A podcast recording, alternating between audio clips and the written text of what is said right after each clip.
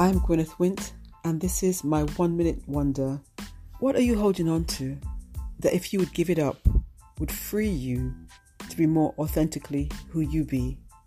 Is it an idea or belief about yourself or other people?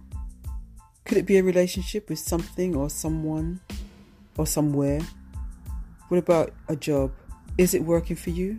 Or does it stress you? Are you feeling it's taking your life forward? What about the ideas that you hold about money and what having money does or does not mean? And what you think of people who do have money? How is money working in your life? Is it really making you have a great life or not? Is it guilt about something? How do you perform as a parent? Whatever it is, is it time to give it up? You see, all our thoughts, feelings, and emotions lock us into a particular reality. So then the question is, how is that working for you right now? What else could you choose if you knew you could have a choice? Make a choice today. What can you give up?